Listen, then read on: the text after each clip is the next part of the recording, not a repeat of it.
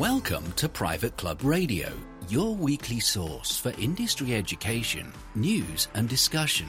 Broadcasting from Tampa, Florida, ladies and gentlemen, here is your host, Gabriel Aloisi. Well, I'm joined again here with Peter Nanula of Concert Golf Partners. This is a board chat. However, this is going to be a full episode for us to have Peter on, which is a nice treat. Peter, how are you doing, sir? Yeah, it's a weird time to say I'm doing well, but I guess we're quarantined and we're we're staying safe, and our clubs are booming with golf right now, like everybody else's. Yeah, I know. It's it's just, just amazing. I, I go to my club all the time here, and it, it, it, it never ceases to amaze me how busy it is, and especially in Florida in the summer, it's been busier than I've ever seen it, even in the season, which is wild.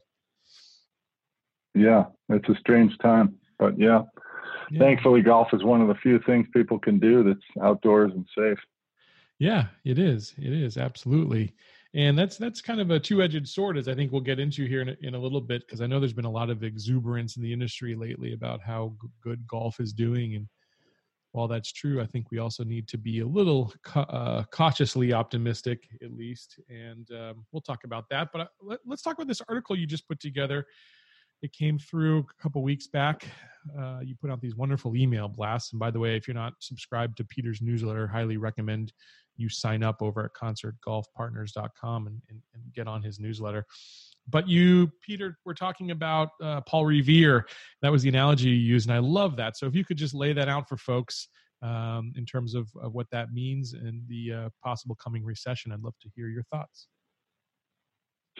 Yeah, the, the, I mean the big the big upshot from my piece was that normally you don't have a warning of a recession like in 2008 happens fast and all of a sudden there's carnage throughout the economy and it's very hard for policymakers to respond. Whereas here we've got a good warning right? We've got a epic sort of public health nightmare that has spiraled out of control and right now because the federal reserve as you know has pumped $3 trillion into uh, various forms of liquidity propping up stock prices and asset values of just about everything and because you know Congress has passed what two trillion, going on three trillion of stimulus, yep. unemployment benefits, more PPP loans to lots of clubs. Yep. You know, there's been an uh, an unprecedented response from the government to basically you know stop the pain, which is great.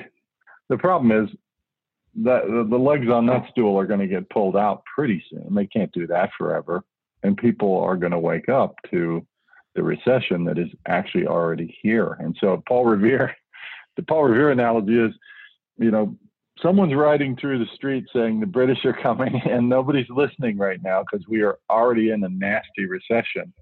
I think today the actual facts for the second quarter came out.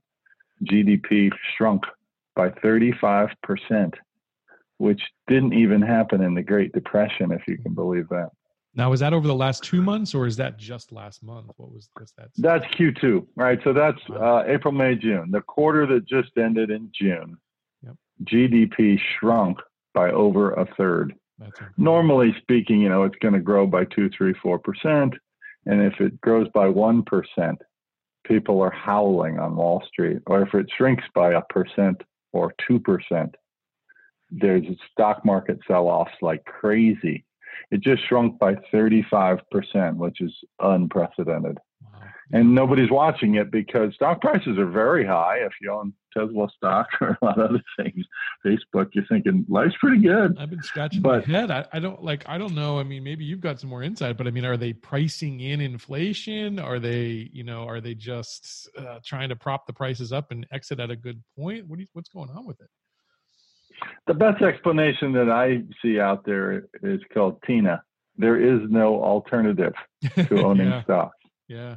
Which means if if interest rates are zero, right? There's nowhere to earn a yield on your money, really. So you just put your money in the stock market. And so everything is inflated. Everything. Yeah. Right. And so at some point that that cycle changes and we just don't know exactly when. Yeah, and we're we're about to come to a pretty big cliff here. We're already kind of coming towards it, where you had the like you mentioned the PPP money, which is now expiring for a lot of businesses who like even my own business you know i just i think my last ppp money that i used was last last week um, you've mm. got the unemployment checks which are coming to an end the $600 you know which was keeping a lot of people floating and you've got yeah. the uh, mortgages the the fact that you've that people who had a forbearance for three months on their mortgage that's now all coming due and uh, it's it's we're really right on the cusp of something maybe even larger it seems like would you agree peter well, I would agree completely. So I think Congress will cobble together some short-term fixes for all the issues you just described, but they'll be smaller, they'll be shorter, and and like I said, the money doesn't last forever. So they'll they'll they'll prop certain things up for a few more months. But the bottom line is the underlying crisis is already there. People can't pay their rent, people can't pay their bills. And the minute you remove the artificial stimulus, people are hurting. And so imagine 10 or 11% unemployment this month, next month, December, next year. When unemployment goes from 3 or 4% to 6%, people scream. 10, 11% unemployment is a major depression. People aren't even talking about that yet, but believe me, in a few months, they'll be talking about that. Yeah, I, th- I, think we could overlay even the, what's going to happen in November, and depending on which way that goes, you know, things could go yeah. one way or the other too. So, I mean, right now I see so much, as I alluded to in the beginning, you know, exuberance from golf courses. Hey, golf is up. We've got so many players. We've got you know, um, you know, more more people coming to the club than ever before. I mean, do, you think that that that trend is going to continue? It doesn't seem like it can with the way the the economy is going. Yeah, we're, we're seeing the same thing, Gabe. We have 21, going to be 22 clubs next week. All of them are setting records for golf rounds. All of them. Literally, we have some clubs setting 50 year records for rounds of golf. So whenever I meet with boards and they say, we're so busy, it's fantastic. Well, of course, every club in America is basically a monopoly because it's one of the few safe leisure activities there are. So right of course your club appears to be busy and doing extremely well right now. But of course, that also comes at the expense of weddings and events, which is a huge revenue maker for clubs, and that's got to be practically zero, right? Yeah, exactly. So the rounds of golf are up, memberships are up. Uh, people are saying we have more more members than we had four months ago. Yeah, same with us. But food and beverage is off, banquets, weddings, all of those outside revenue sources are off yeah. right? And so people are sort of misjudging the financial health of their club. We're finding, right? And seasonality factors in, like you were just saying, right? We're in late July. It's summer. Summer, you know more about membership marketing. Spring and summer is not when people quit private clubs. Right. That happens in kind of November, December. We're going to have resignations then, and you didn't have all the profits from weddings, right? So what are you going to do this fall in your budgeting process? Increase dues, send out an operational assessment to overcome some of your budgeting shortfalls. And, and what I've read from other people is the number one factor that causes people to leave a club is a dues increase above normal or, or an assessment. Yep. So that's yeah. what I and others are expecting to happen. Yeah, and when you've got business owners who are probably the you know the people in your community that are most likely to be members, they're the ones who are actually hurting. It, it doesn't it doesn't bode well for what's coming down the pipe. So, what sort of solutions you know would should boards be looking at, Peter, and uh, what steps should they be taking right now to insulate themselves as much as they possibly can?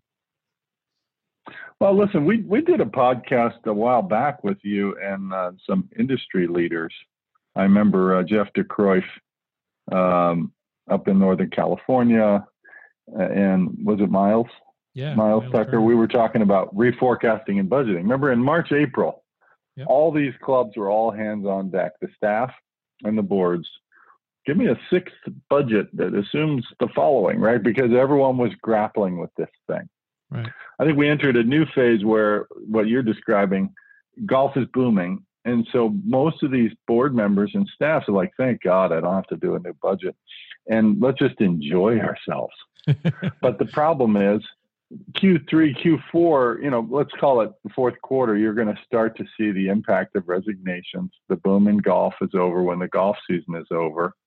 And then you've got to deal with the fact that you may have a cash shortfall and you've got to plan for next year and the virus isn't going to be gone.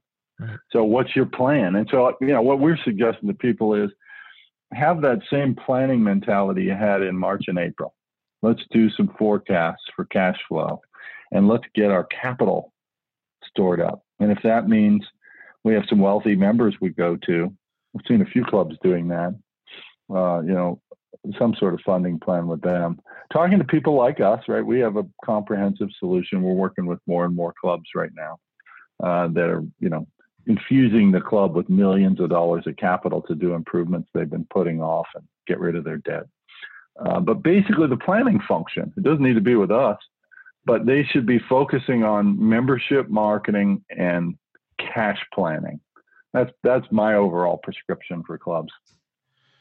Yeah, and maybe find a way you can lock your members into a 20 year term. now that would be a neat trick.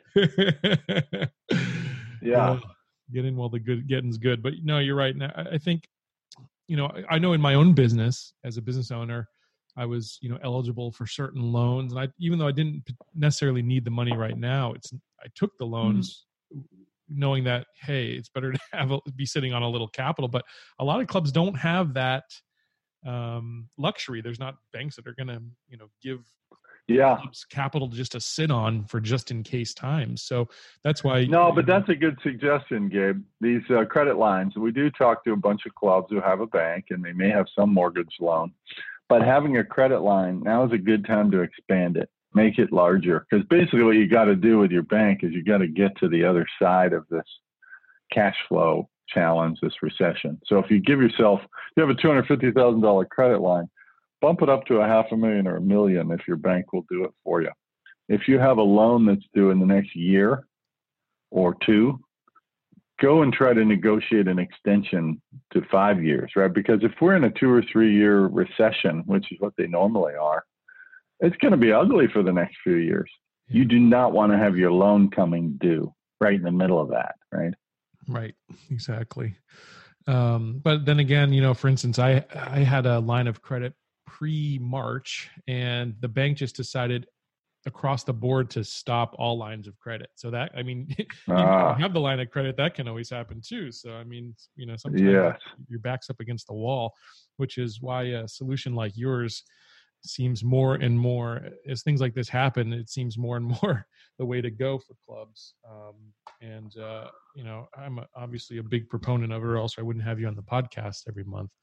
But um, if if if folks do want to maybe explore some of the options Concert has in in terms of capital infusion and um, making sure that members feel like, for instance, I feel very good that I know I'm not going to get assessed, right? Um, uh, there's yeah. a lot of people and a lot of clubs who who are just waiting for that that memo to to, to drop on them uh, if it hasn't already. You know, we've heard a lot about a, a lot about a lot of clubs over the summer or especially in April, who were who were beginning their assessment process, and that's a scary time. And um, uh, if let's talk about some of the options that you provide at at Concert, Peter. Yeah, yeah. So you know, one of the elements of all of our partnerships with clubs is to pay off their debt because we're finding, like you said, your line of credit can get pulled, your mortgage might be due at the wrong time, or frankly, you're just writing checks for three, four, five hundred thousand a year to your bank wouldn't it be nice to have that money going back into facilities and golf course? So paying off their debt, getting rid of assessments forever. Member assessments are the biggest killer of membership, right? People quit when they get a surprise bill. Um, and, you know, doing improvements now, frankly, we're, we're taking advantage at our 21 clubs of the fact that parts of our facilities are down, right? Indoor dining during this coronavirus is not a thing. So why don't we do a bunch of capital improvement projects now inside of all of our clubhouses? Let's do it. Well, not every club is doing that right now because they don't have the capital and they feel a little bit, you know, up against the wall. So these are some of the elements of the partnerships we strike with clubs. And I'm happy to chat with these boards, regardless of whether we're the right answer for them. Most of the time, we're just directing them to people like you, Gabe, that can help them with membership marketing, we're directing them to banks. We're suggesting different strategies they could use, uh, helping them with hiring. Right, just giving them advice because we're in the industry and a lot of these board members are not. I love that, and I hope you you uh, tell everyone they need membership marketing. yeah, they do. The, the they all do. The clients we've worked with actually this summer, it's been um, it's been really really good for them, and we've seen, like you said, I think people that canceled their family vacations now they've got some extra capital. Hey, let's join the club. Um, this is this is the time to maybe capture some of that, but um, because it, the like you said, the lean months are coming um, probably quarter four, as you mentioned. And I know there's a lot of hope for a, you know, some some vaccine miracle to happen in September, but it's very very unlikely. I think we're probably looking more like spring 2021 from most of what I've read. So, um, well, and even so, Gabe, I mean, I just find a lot of the talk about vaccines is very glib. I mean, it is true that there's a huge pipeline of very exciting vaccines and therapeutics, a huge pipeline. It's an unprecedented global effort to get a cure for this thing, right? The problem is, once you see a first vaccine hit, it's not going to 7 billion people. Right. it's not even going to work.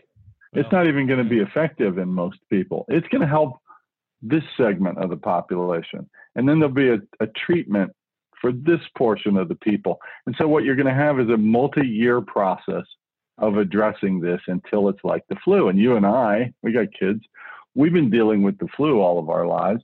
You get a shot, somebody catches the flu, you get treated. And so now the flu is manageable. This coronavirus thing isn't just going away once mm-hmm. 7 billion people get a shot in December. That's not how it works. And I think a lot of people have that sort of casual understanding of this is just going to end. Yeah. it's it's really not. It's going to be kind of a slow dance until we get it under control over the next couple three years right and so if people thought that way they'd probably plan for their club's financial picture differently too that's a very good point. There's going to be people that just refuse the vaccine on both sides of the political spectrum. that too, for whatever reason. So yeah, uh, it's it's not like you said. It's not it's not going away, and we can't really sugarcoat it and be too optimistic that it's just all of a sudden going to disappear off the face of the earth. It's pretty much here to stay. Well, it's going to be a problem. For Yeah, I agree. Years. Yeah. Well, what do you say, Gabe, when you're meeting with clubs and they are just enjoying the fact that they're in the middle of the golf season playing record golf, and finally their board duties, uh, you know, can be pushed to the side because we could just enjoy our club.